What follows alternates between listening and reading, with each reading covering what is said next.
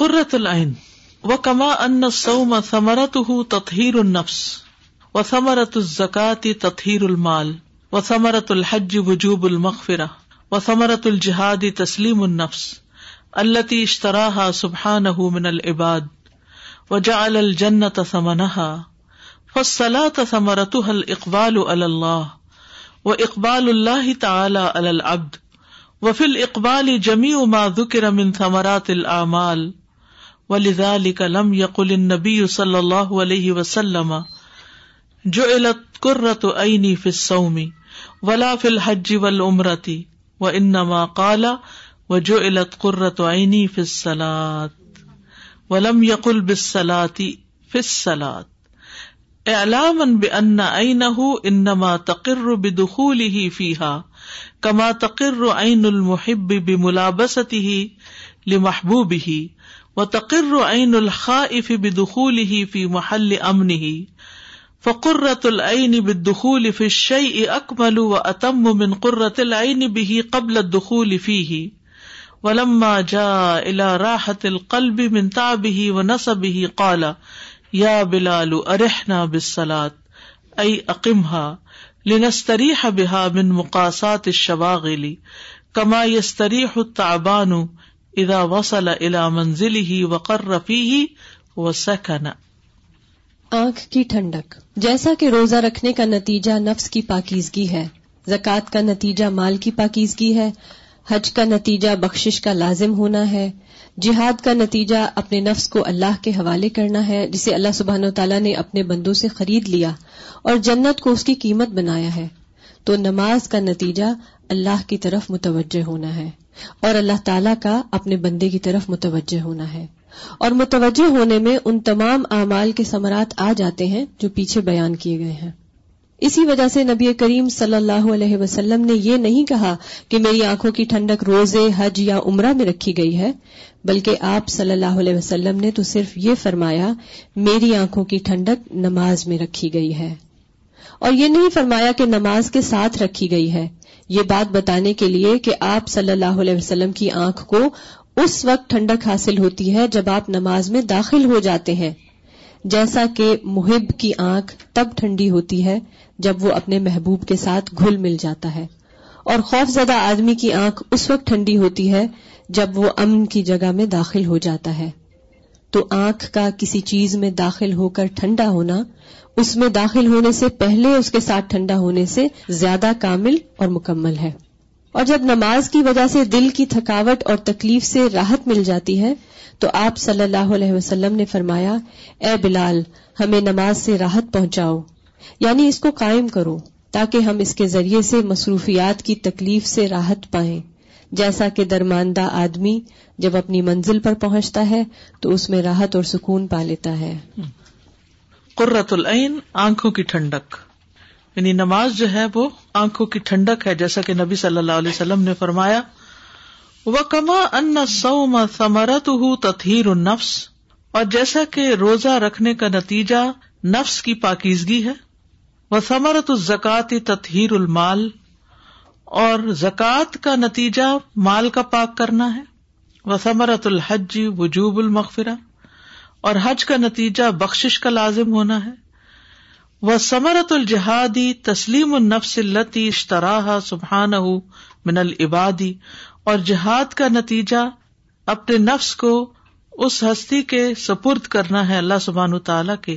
جس نے اسے اپنے بندوں میں سے خرید لیا، یعنی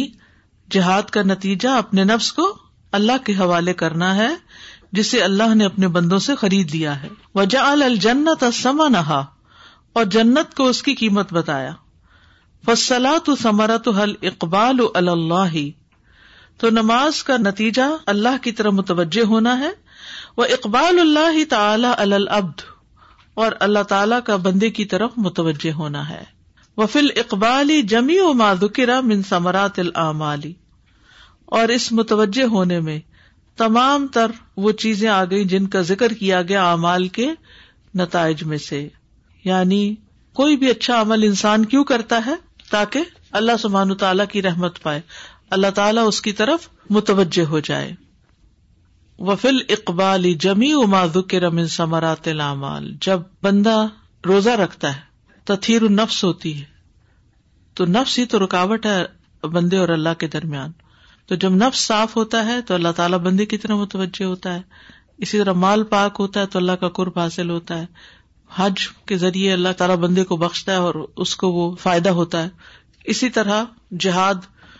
اور وجعل الجنت ثمنھا، جنت اس کے نتیجے میں انسان کو ملتی ہے۔ تو یہ ساری چیزیں جمیع ما ذکر من ثمرات الاعمال جو ہیں، تطہیر النفس، تطہیر المال، وجوب المغفرہ اور جنت کا حصول، یہ سارے کے سارے الاقبال میں آ جاتے ہیں۔ وَلِذَلِكَ لَمْ يَقُلِ النَّبِيُّ صَلَّى اللَّهُ عَلَيْهِ وَسَلَّمَ، اسی لیے ہم دیکھتے ہیں کہ نبی صلی اللہ علیہ وسلم نے یہ نہیں فرمایا جُعِلَتْ قُرَّةُ عَيْنِي فِي الصَّوْمِ، کہ میری آنکھوں کی ٹھنڈک روزے میں رکھی گئی، وَلَا فِي الْحَجِّ وَالْعُمْرَةِ، اور نہ حج عمرے کے بارے میں یہ فرمایا، وَإِنَّمَا قَالَ، بلکہ فرمایا، وَجُعِلَتْ قُرَّةُ عَيْنِي فِي الصَّلَاةِ، کہ میری آنکھوں کی ٹھنڈک نماز میں رکھی گئی ہے، وَلَمْ يَقُلْ بِالصَّلَاةِ، نماز کے ساتھ رکھی گئی ہے، بلکہ نماز میں، جب نماز پڑھ رہا ہوتا ہوں، اعلاماً بأن عینہ،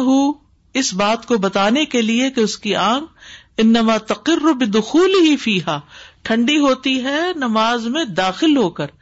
یعنی جب نماز ادا کرنے لگتے ہیں، کما تقر عین المحب بملابستہ لمحبوبہ، جس طرح محبت کرنے والے کی آنکھ ٹھنڈی ہوتی ہے اپنے محبوب کے ساتھ گھل مل کر، اس سے ملاقات کر کے، اس کو دیکھ کے، اس سے باتیں کر کے، اس کے ساتھ بیٹھ کے، اس کی کمپنی میں، اسی طرح نماز میں داخل ہو کر یہ ٹھنڈک نصیب ہوتی ہے۔ وتقر عین الخائف بدخولہ فی محل امنہ، اور ٹھنڈی ہوتی ہے خوف زدہ کی آنکھ امن والی جگہ میں داخل ہو کر، یعنی جب وہ دیکھتا ہے کہ میں اب محفوظ ہو گیا ہوں تو اس کو سکون آ جاتا ہے۔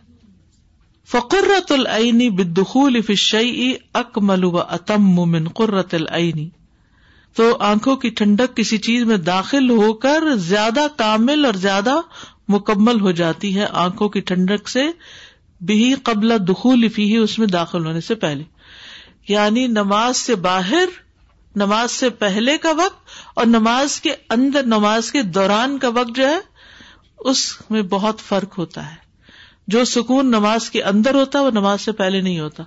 اور یہ وجہ ہے کہ ہماری نماز سے پہلے کی کیفیت اور بعد کی کیفیت میں زمین آسمان کا فرق ہوتا ہے۔ وَلَمَّا جَاءَ إِلَى رَاحَةِ الْقَلْبِ مِنْ تَعْبِهِ وَنَسَبِهِ، پھر جب آ گئی راحت قلب کے تاب اور نصب سے، قال،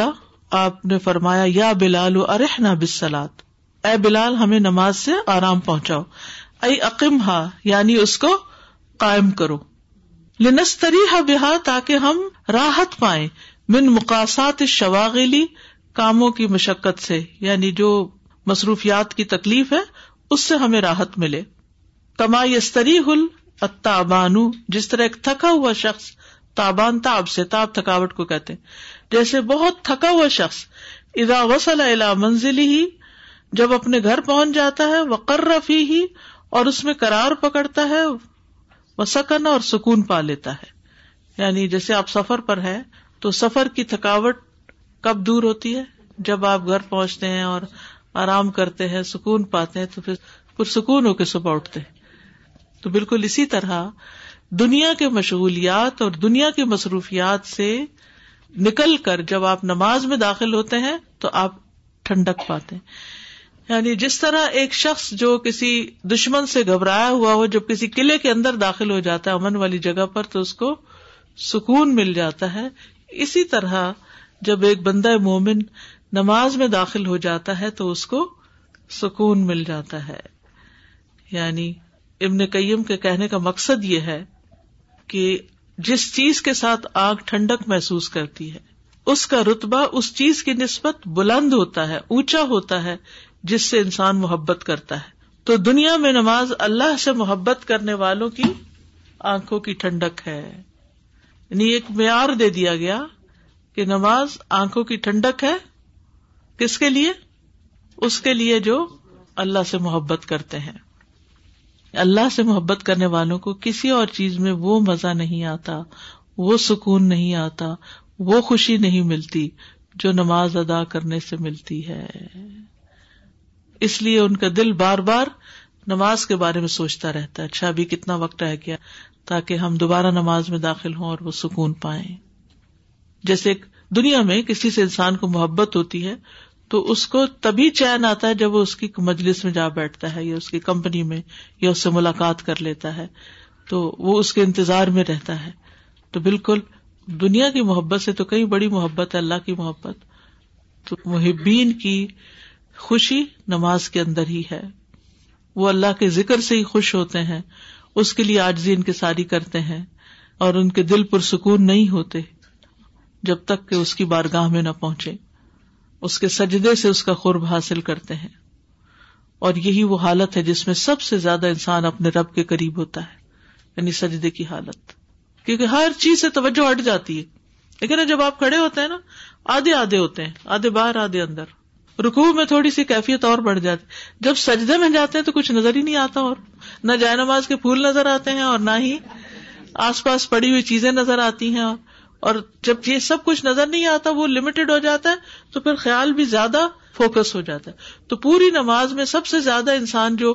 فوکس کر پاتا ہے زیادہ, وہ سجدے میں کر پاتا ہے, اسی لیے انسان اس میں سب سے زیادہ اللہ کے قریب ہوتا ہے. اس لیے پوری کوشش کریں کہ جب تک ہمت ہے تکلیف بھی اٹھا کے نمازوں کا کچھ حصہ ایٹ لیسٹ فرض جو ہے نا وہ زمین پہ پڑھنے کی کوشش کریں. اللہ کے ڈاکٹر نے بہت سخت کوئی آپ کو ایکسپلین کیا اور خطرے کی بات, ورنہ یہ کہ اگر تکلیف بھی ہوتی ہے تو تھوڑی سی تکلیف اٹھا کے سجدہ ضرور کریں. ٹھیک ہے, سنت وغیرہ پڑھنے میں ریلیکس کر سکتے ہیں کہ آپ بہت زیادہ مشقت نہیں کر پاتے جسمانی طور پر, کیونکہ اس مشقت میں رخصت بھی ہے, لیکن بلا وجہ یہ نہیں کہ ساری دنیا کے کام ہم کھڑے ہو کے کریں اور نماز بیٹھ کے پڑھیں, یہ بھی مجھے سمجھ نہیں آتی. یعنی اگر کرسی پہ بھی نماز پڑھنی تو کم از کم قیام اور رکوع تو کھڑے ہو کے کریں نا. اس کا کیا جواز ہے کہ آپ کرسی پر ہی آگے پیچھے ہو جائیں, بس جھپٹے مار لیں. اور اگر کرسی پر بھی پڑھ رہے ہیں تو پورا رکوع میں کم اور سجدے میں زیادہ جھکیں, جتنا دور جا سکتے ہیں. کچھ لوگوں کو نماز پڑھتے دیکھا بس وہ یوں ہی کر رہے ہوتے ہیں, یوں یوں, اس سے تھوڑی نماز ہوتی ہے. ذرا جھولنا تو نہیں مراد ہوتا نا, جھومنا. خوب جھکے اور سکون سے تسبیحات پڑھ کے اٹھے, اور آپ کے ہاتھ گھٹنوں کو پکڑے ہوئے ہوں. بعض لوگ گھٹنے ایسے ایسے کر کے گھٹنوں پہ ہی اشارے کر رہے ہوتے ہیں انگلیوں سے, یہ کہاں سے آگے, یہ تو کوئی طریقہ نہیں نماز پڑھنے کا. بعض لوگ ہوا میں لہرا کے سجدہ کر رہے ہوتے ہیں, یہ کہاں سے آ گیا. تو نماز پڑھنے کا طریقہ تو سیکھ لیں, ورنہ نماز آنکھوں کی ٹھنڈک کیسے ہوگی, ورنہ نماز قبولیت کا باعث کیسے ہوگی. اور نماز ہی ٹھیک نہیں ہوئی تو باقی اگلی منزلیں ہماری کہاں سے ٹھیک ہو سکتی. تو اس لیے یہ معمولی معاملہ نہیں ہے, ہمارا معاملہ بندوں کے ساتھ نہیں ہے, اللہ کے ساتھ ہے. تو اپنے نفس کو اس کے لیے ہم سب آمادہ کریں. اگر یہ نفس سرکش ہو گیا ہے, نہیں مانتا, تو اس کو منوانا چاہیے ہم سب کو. اور وہی جنہوں نے کہا تھا نا, قبر کو یاد کر لیں,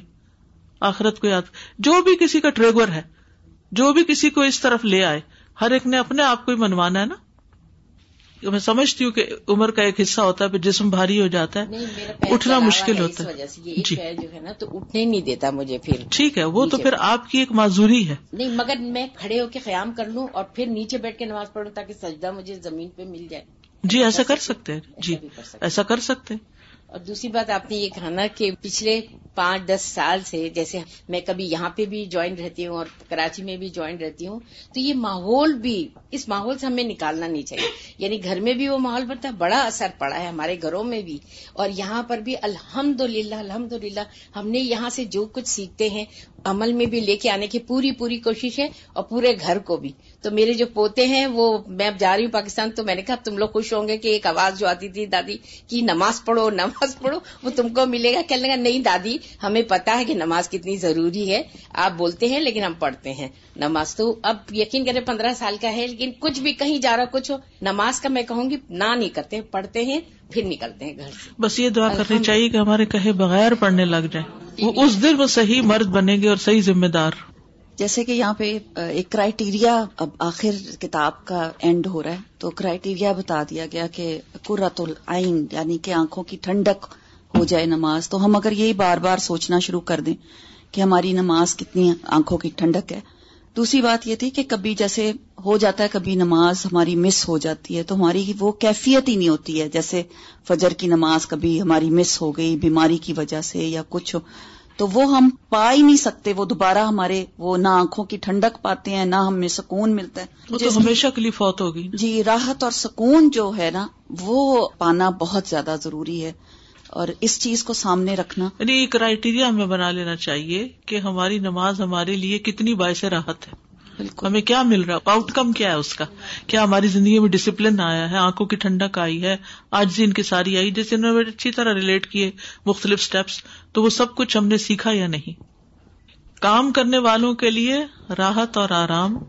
نماز کے ذریعے، اور راحت اور آرام کرنے والوں کے لیے کام، کہ وہ پڑے ہیں پڑے ہیں ٹی وی پہ دیکھ رہے ہیں، بیٹھے ہیں لیٹے ہیں، آرام کر رہے ہیں، کچھ کر نہیں رہے، تو وہ کم از کم اٹھ کے کچھ ایکشنز تو کریں.